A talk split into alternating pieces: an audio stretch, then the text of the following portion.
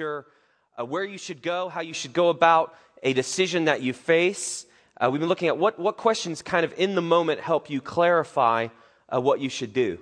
Uh, specifically, decisions can sneak up on us or they can attack us, and we find ourselves sometimes in positions where we never thought we were going to have to make a certain decision that we're faced with. It surprises us, and it's in those moments that if you're like me, clarity really helps. And so these questions are really our, our way of looking at how do we clarify? How do we find clarity in the midst of the unknown as we don't know what to do? So I wanted to review uh, where we've been uh, the last few weeks just to catch everyone up. Uh, the first week, the key question we looked at is how does this fit uh, into my purpose for living? Uh, whatever you're facing, uh, as you're deciding what to do, your purpose is very important because your purpose is really the destination that you want to be to in your life. If you're not sure what your destination is, that affects the choices you make that get you to that destination. So, purpose is crucial. And we looked at how we find our purpose uh, in God Himself. Uh, the second week, we looked at uh, Am I being completely honest with myself? And we dug into the scriptures and really pulled out the fact that our heart is deceitful. And if you read a Hallmark card and you go into a supermarket looking for a Valentine's Day card, you realize that the heart is this feeling ooey gooey, but in the scriptures, you find that your heart actually, a lot of times, doesn't tell you the truth. It actually kind of tells you maybe things that you shouldn't do. And so honesty is very important because self deceiving is something that comes naturally to us. And so asking that question, am I being completely honest, is, is crucial. Uh, two weeks ago, we looked at what story do I want to tell? Uh, each of us, by the choices we make in our life, are writing a story that's being told. And if we're not careful, by the choices we make, if we just kind of do it haphazardly or we don't really think or we don't look to God to guide us, we end up living the story of our life that, that we never wanted to live. And if you're like me, I don't want to do that. I don't want to experience disappointment that comes from that. I want to make sure that the story is being told is the one that I wanted to tell. And this week, we're, we're going to be kind of turning the corner.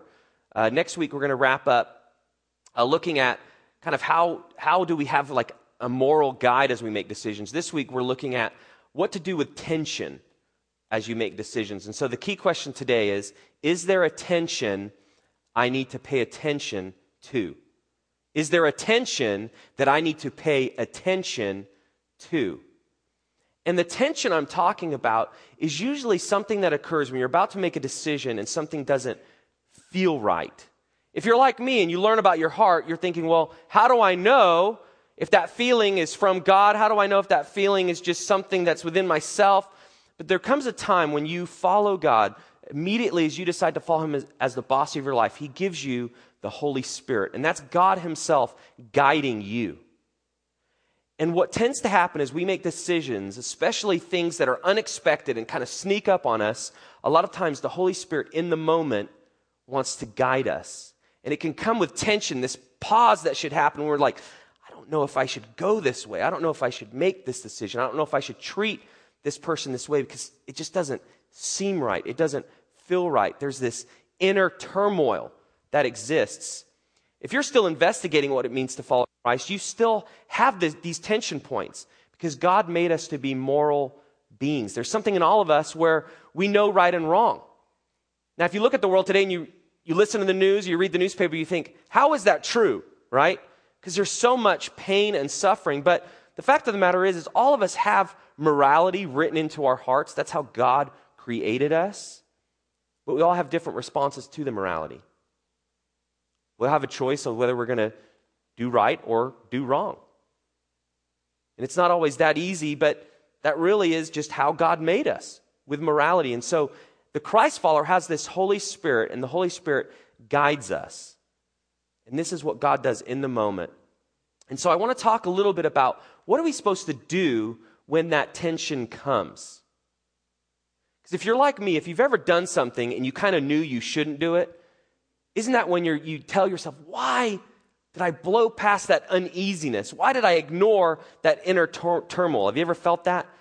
And oftentimes for me, it's after I've blown it. I look back and I'm like, oh, I knew I shouldn't have done that, but I did it anyways. If you're like me, that, that's probably true of you as well. We kind of experience that inner turmoil, and a lot of times we recognize it after we've ignored it. That's sometimes how, how life works. Our emotions, they, they get to us and we're not exactly sure what to do in the moment. Well, what I want to talk about today is as you face the tension, especially if you're not sure where it's coming from, what to do with it, it's really important in the moment to recognize that, to not blow past it and see what that is. Paying attention to the tension is very important. I want to actually walk through a story in the Bible that illustrates this. And I need to set it up a little bit so as we begin talking about it, it will make sense. But it's about uh, the king of Israel, Saul, and the future king, David. Now, David, the character, is the same David that killed Goliath. And what began to happen is David was a shepherd boy, killed Goliath, gained so much influence and notoriety for what he had done. People began to follow him. And the king of Saul gave him a responsibility for the kingdom. And what started to happen was David began to get more influence, more leadership. And the king, Saul, began to get jealous, envious, and there was this wedge that happened between them to the point where Saul decided, you know what? David cannot exist if I'm going to be the king and be the powerful king that I'm supposed to be. And to make matters worse, there was a chant that was going around where people were saying, like, yeah, Saul, he's killed the thousands, like, he's killed thousands of men. But David, he's killed ten thousands. And you could see probably kids on the street corners, like, yeah, but David's killed ten thousands. And everyone's talking about all these men that David has killed and the leadership, the influence. And it gets back to the king. He gets to the point where, okay, this, this cannot happen. So this, this shepherd boy who's now gaining so much influence and has so much power is now ostracized from the kingdom. In a sense, there's like a bounty on his head. King Saul wants to take him out. So what's happening is, is David is hiding. He goes into hiding, realizes, okay, there's no way for me to just fight him in this moment. I need to ride this out and see what's going to happen. You know, and maybe God will restore me. Maybe God will make this so he's not going to kill me anymore. And if you're like me, you're thinking, well, have you ever been faced with that? I haven't, but there's this pressure where he's just fighting for his life, running for his life. And there was a group of men, because they've fought alongside David, that began to follow him.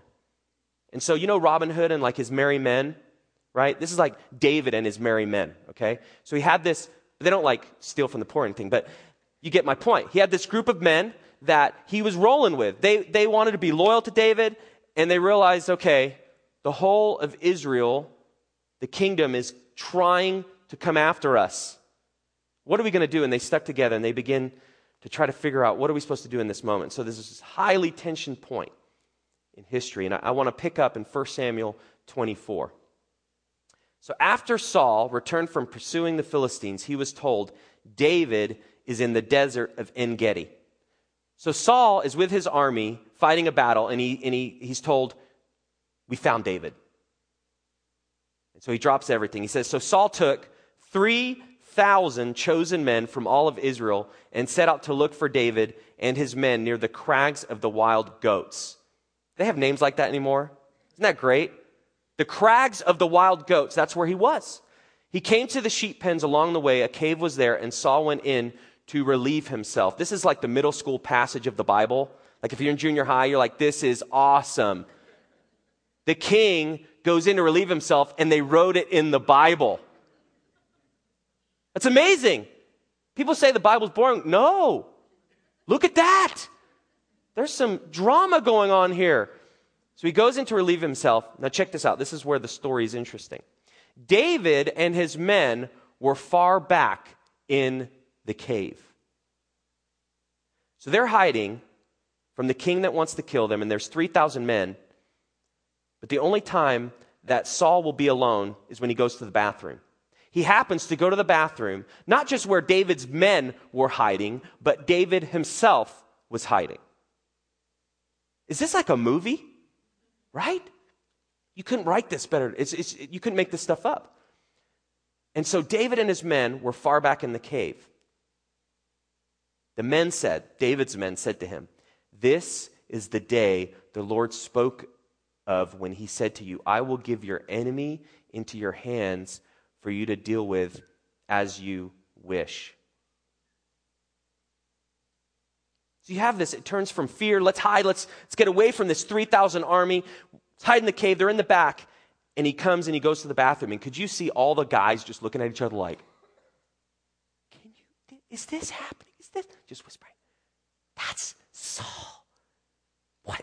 This is crazy. You know, and they're talking in code like, like army, like,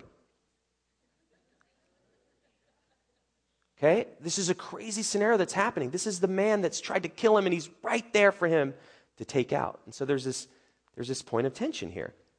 What should David do? Seems like the stars are aligning. It seems like all the circumstances are lining up for this is the point in which David can take out the very man that's trying to kill him. But he didn't. Let's see what happens. This is verse 4. Then David crept up unnoticed and cut off a corner of Saul's robe. Okay, that may not make sense to us, like, he cut off some of his clothes, huh? Well, in that time, if you messed with any article of clothing of the king, it was like spitting in his face. It was a sign of huge disrespect. So David's like, I'm not going to kill him. I'm just going to cut his Gucci robe, okay? They didn't have Gucci. I just threw that in there. But afterward, afterward, David was conscience stricken for having cut off the corner of his robe. So his men are like, kill him. He's like, no, I won't kill him. I'll just cut off some of his clothes. He cuts off his clothes and he's like, what, what did I do? He said to his men, the Lord forbid that I should do such a thing to my master, Saul, the Lord's anointed, or lift my hand against him. For he is the anointed of the Lord. With these words, David rebuked his men and did not allow them to attack Saul. And Saul left the cave and went his way. Okay, so here's the picture. The opportunity to kill him is there. All the men are saying, God has arranged this. Take him out. And, you know, when guys get together, there is a lot of instigating and egging on. You know, kill him, kill him, kill him. And David, you know, he's like, he's got a knife.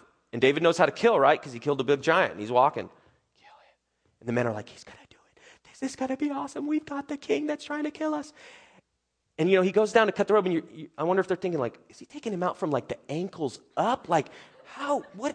That's a weird approach. Is this some like kung fu we don't know? And he cuts off his robe, and you could just imagine the guy's like,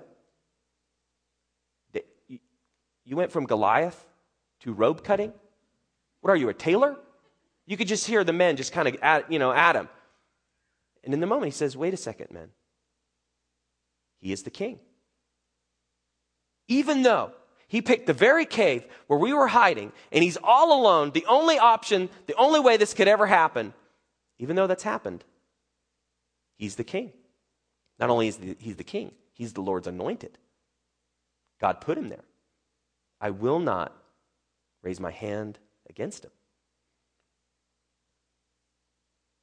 So if you take a step back and you look at this tension that David faced, this is a matter of life and death. This is a matter of taking somebody out before they take you out.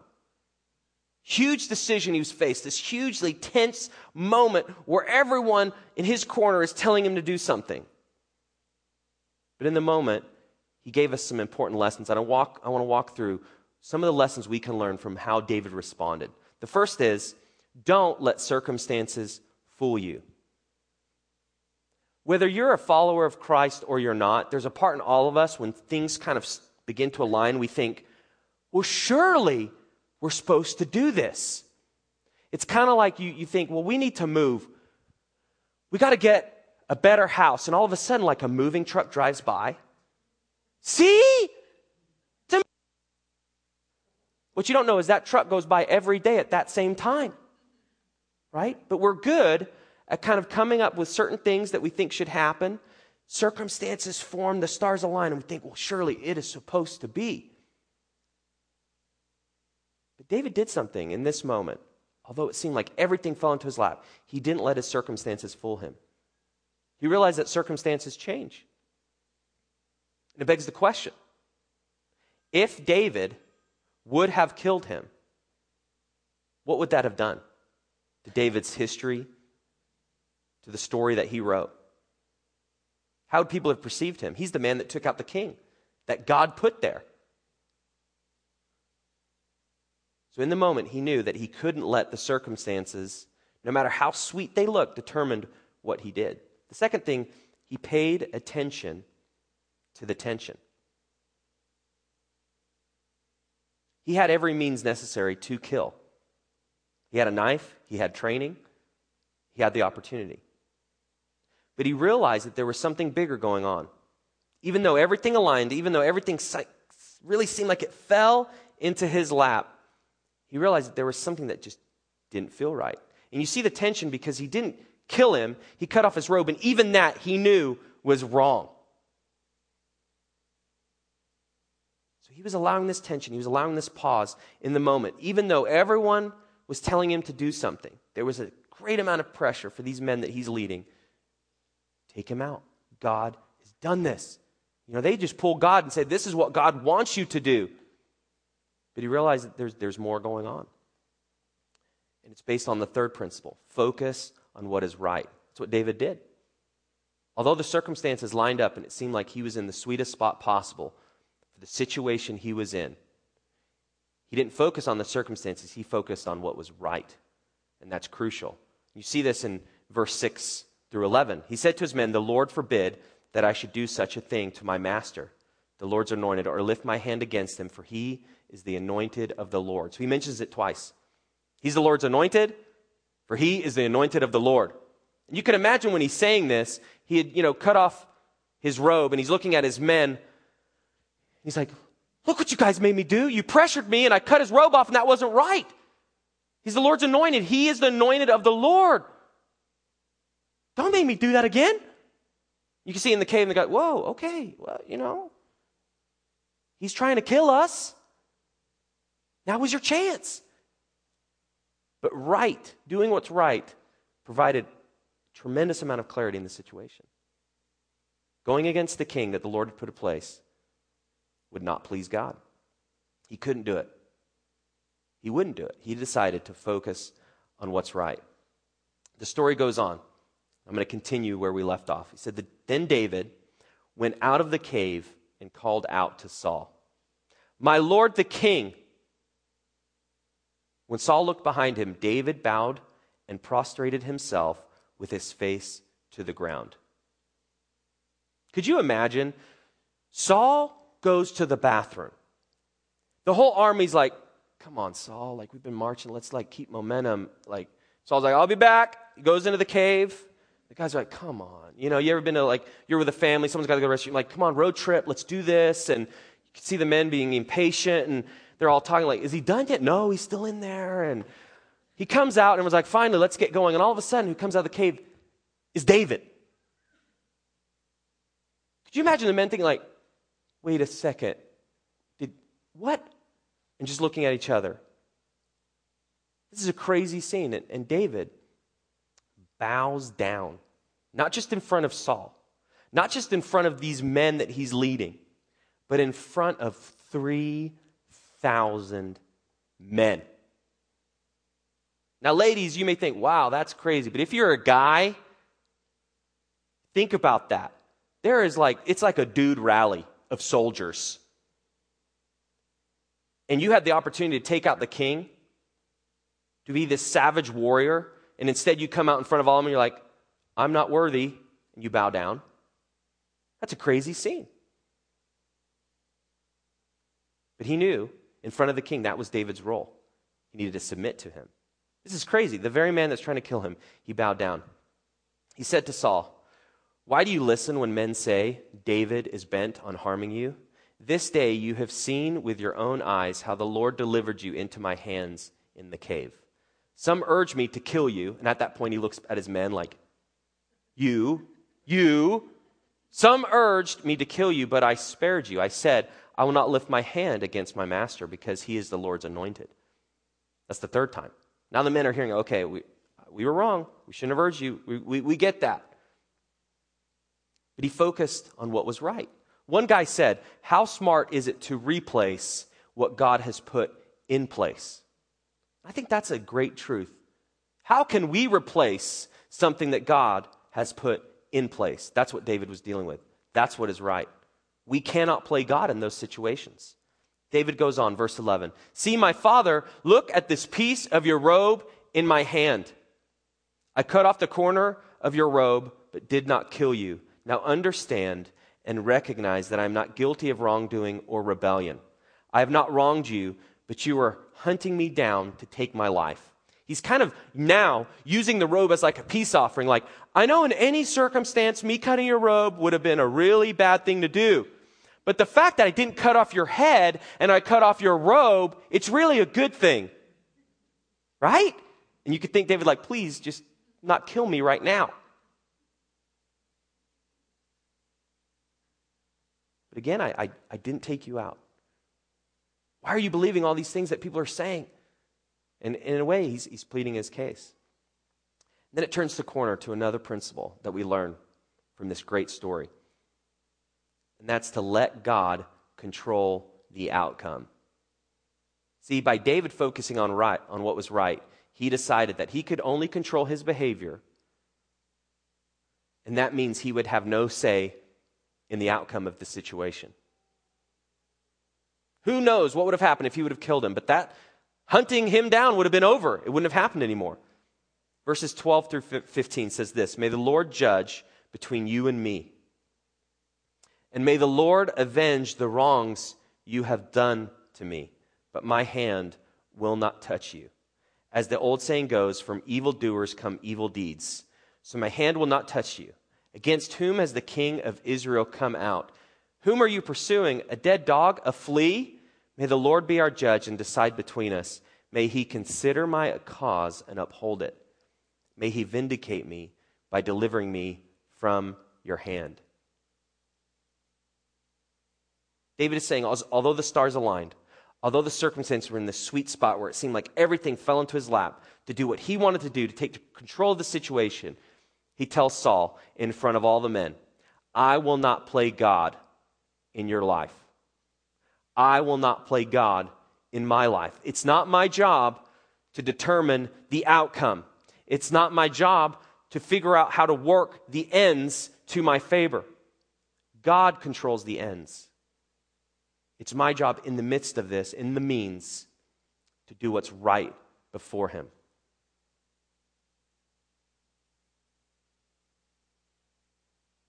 It begs the question again how different would David's life looked if at that moment he would have ignored the tension, ignored what was right, and decided that he was going to take control of the outcome that he wanted? It still wouldn't have gone well. He could have killed the king, but he would have came out, and how many men were there? 3,000. So just imagine what would have happened if he blew past the tension point and didn't focus on what was right. This is crucial. This is what it means when we talk about walking with God. You've ever heard that? You may not know what it means, but it's this idea like as you're walking through life, as you deal with circumstances that you face, as you deal with different situations, as you relate to people, there's always these opportunities in the moment to think through how do I do what God wants me to do? What does it mean that I say? What does it mean how I respond, the attitude that I have? And then the Holy Spirit, in the moment, He guides us.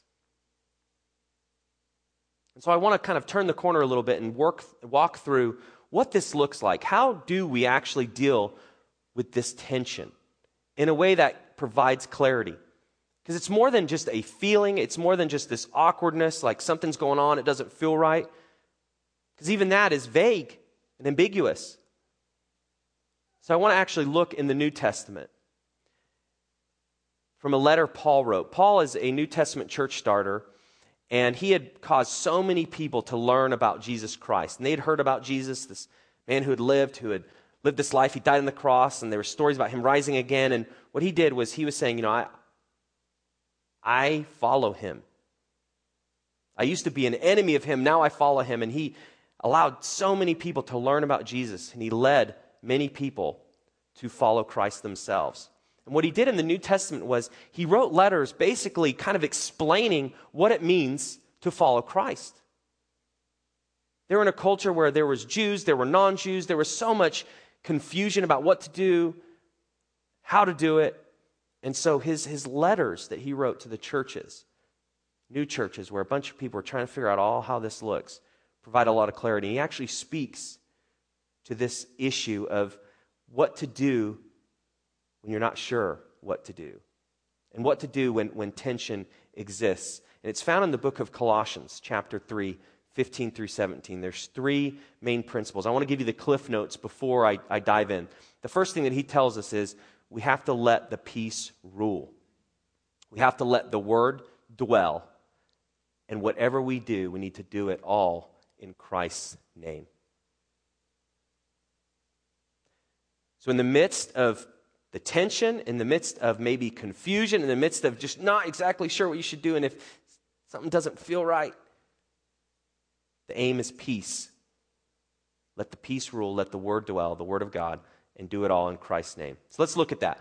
Let the peace of Christ rule in your heart. That's the first step in dealing with the tension. This is Colossians 3:15. It says, "And let the peace of Christ rule in your hearts, to which indeed you were called in one body, and be thankful." Peace is something that I think all of us are very attracted to. That's how we're made. If you had to take a choice this morning to wake up and do you want a crazy, stressful day or a peaceful day? Most of us would say, you know what? I'm going to go with peace today. Right? There's part of us which peace is something that we all long for. It's very important to us. Now, peace comes as you do life God's way. I truly believe that. As I have lived life, I have realized that usually when I'm going my own way, doing what I want to do, blowing past God's view of things, that's usually the point in which I experience the most turmoil in my life. I've experienced real peace since I've decided to follow Christ as the boss of my life. That's one of the byproducts of following God. You get the peace that we all long for.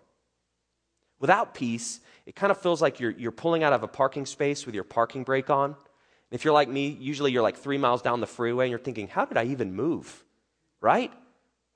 And your mechanic's saying, you shouldn't have. Because that's not how it's supposed to work. That's what it is without peace. It's like our parking brake's on and there's a grind there. So peace, peace is very important.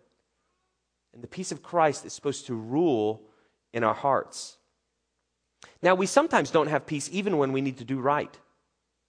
You know, you've messed up and you have to go tell somebody, like, I did this and this was wrong, a lot of times you don't have peace. You have like, oh, I don't want to do this. I just want to go to bed and wake up tomorrow. You don't have peace. What's ha- what happens is, as we let God guide us through the Holy Spirit, it allows us to clarify what's right in the moment. And God does that. He shows us, okay, that this is right. Even though you, you don't feel like doing it, this is right. You need to go have that conversation. You need to go make that right. That's how the peace of Christ it rules. The second thing is to let the word of Christ dwell in you. This is verse 16. It says, Let the word of Christ dwell in you richly, teaching and admonishing one another in all wisdom, singing psalms and hymns and spiritual songs with thankfulness in your hearts to God. In the midst of life, when you're just running through the wringer, it feels like, and nothing's going your way, and you have these decisions to make, and you're not sure what to do, who you want to do life with, and you're just feeling like alone, the Word of God provides this light in the midst of the darkness, provides clarity in the midst of confusion. That's what the truth of the Scriptures do. They're like seeds that are planted within you And as you cultivate them, they, they bear fruit, which guides you in the moment. See, if you look back in David, David knew certain truths about how God works. He knew that he could not go against the Lord's anointed, it would not be right. So, in the moment, the, the words of God and how he's made life to work, authority is something that's important. Authority is something that's put there by God. David knew this, and he decided, I'm going to fall in line. I'm going to do this because it's right. And so you see that the seeds that were planted bared fruit. If you don't let the word of God dwell in you, what is your default when the tension comes? We have many good defaults that we can fall into. But are they right? Are they true? If you're like me, it could be your upbringing. It could be the culture in which you live. It could be what the media says. It could be the latest book that you read. It could be a variety of things. But do those resources control the outcome? No, only God does that. So his word trumps all others.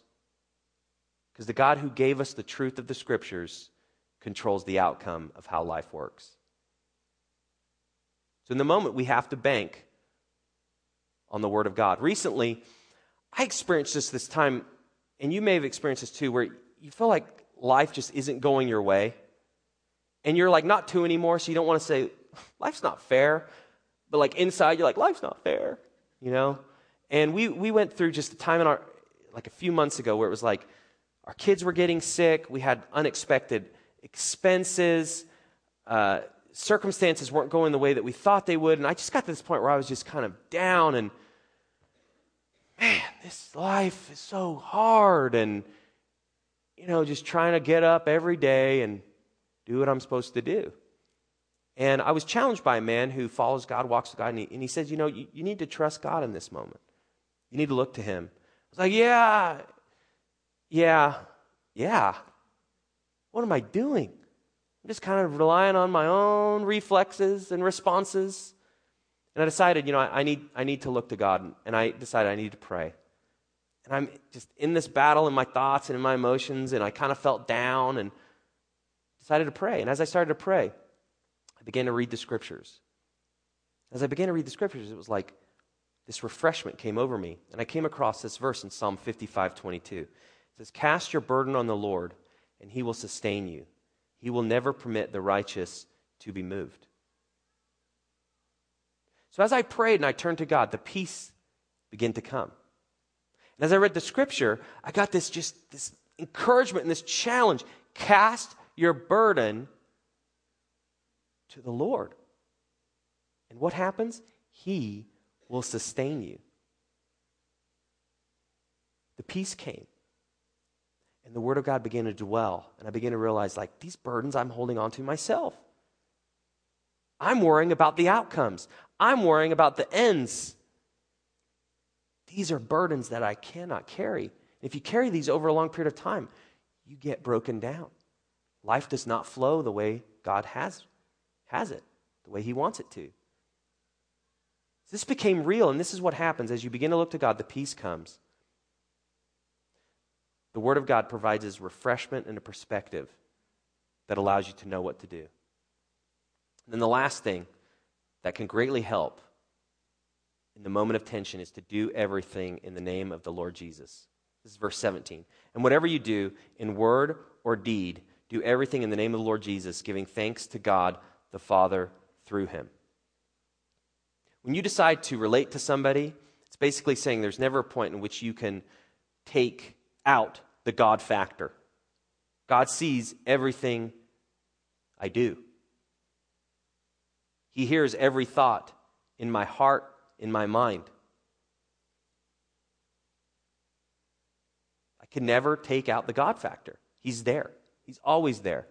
And so, as I face these circumstances and these points in which I'm not sure and I have an uneasiness, the trump card is always can you do what you're about to do in God's name? Can you do it in His name? So, I want to just walk you through. I was having this time and it was just kind of this man, why do these things keep happening? And, you know, what am I supposed to do in this moment? And I began to turn to, God and it worked itself out. Well, a week later, I ended up getting in a car accident. And it's one of those moments like you got in an accident and you're like, wow, I just got in an accident. I just got in an I just, did that just happen? And then, you know, you see the car in front of you hit and you're like, yeah, that, that happened. Because his car is dented and I'm pretty sure I did that. And so what I realized is the peace and the, the scriptures which told me to cast my burdens in that moment helped me. And if I hadn't have looked and prayed and read the scriptures, if that accident would have happened and stacked up on all the other things, I don't know what I would have done. It would have been really depressing. Now, I didn't get out of the car and do cartwheels like, yeah, accident, you know, right? But I did realize in the moment as I approached my attitude and as I approached the driver that I hit, this do it all in Christ's name became very important. How will I treat him in this moment? So, first off, is are you okay? But it's really like, you're okay, right? Like, I hope you're okay because I didn't want to hurt you. You're okay? But in that moment, I'm, I'm representing Christ. I have to do it all in Christ's name. Even in the gnarly scenes of life where, oh, why did this happen? Even in that, the peace can rule, the word can dwell, and we can still do it all in Christ's name. So I just encourage you what are the tension points in your life right now? What are the things that are going on where you just you need to take a moment to pause, see where the inner turmoil is coming. Maybe write that on your outline. Maybe take some time, see, is there anything going on here that I, that I need to pay attention to? I want to encourage you to take some next steps as I close and as the band comes up. Uh, these next steps are really designed so you can figure out what it means that you need to do this next week. Blessing comes in doing the Word of God, not just knowing it. And so we want to help you do that at Church in the Valley. So if you take out your connection card, you can mark these next steps on there. The first thing is to memorize Colossians 3:15. Let the peace of Christ rule in your hearts, to which indeed you are called in one body, and be thankful. Uh, the second is identify a tension related to decision and work through it based on Colossians 3:15. That's what I just mentioned. And then for the first time, I accept Jesus as my Savior and will follow him as Lord. If you've never done that and you realize that you really do need help to know what's right, and to do it in Christ's name, and you realize you don't really have a relationship with God, you can mark that and we will explain what that means. And then if you want to attend the preview or 101, uh, you can sign up for those as well. Uh, let's pray together before we sing back to God. God, thank you that you guide us today just like you guided David thousands of years ago. And you are the same God that, in the midst of circumstances that are out of our control, you decide the ends. And you really do work things out in a way that if we handled it, we could not. And so you, God, ultimately have authority. And I pray for anyone who's facing a, a tension point in which there's confusion or dread or regret, that they'll see that, that you really do want to walk with them through it, that you're a God that guides. And so I, I ask that whoever that person is this morning, that you will really draw them to you. In the name of Lord Jesus Christ, amen.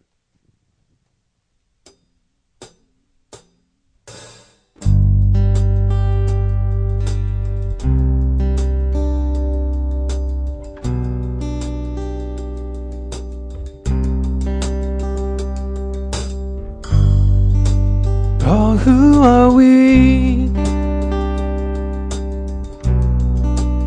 all who are weary. Come to the rock. Come to the fountain. All who have sailed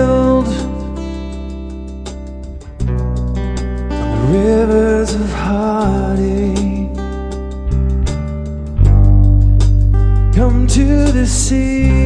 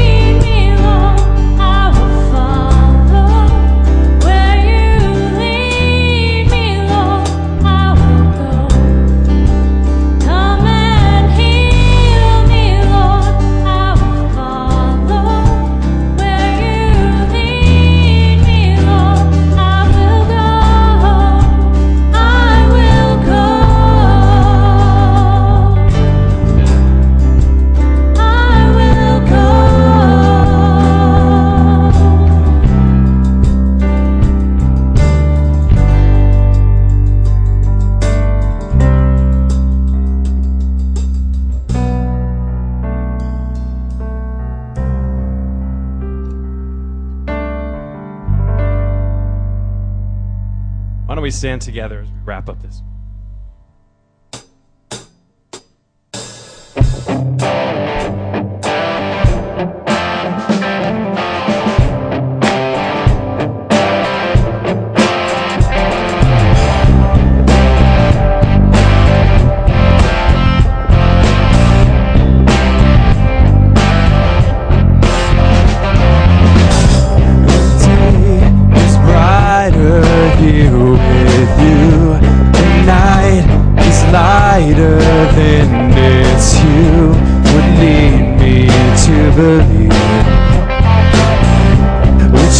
leads me to believe you make everything glorious.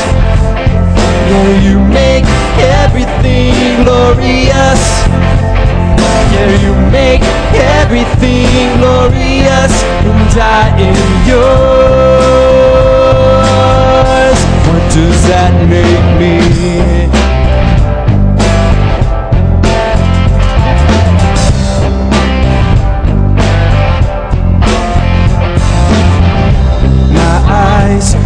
more than they have seen the beauty of enormous things, which leads me to believe there's life enough to see. Oh, that you make everything glorious. You make everything glorious. glorious and I am yours.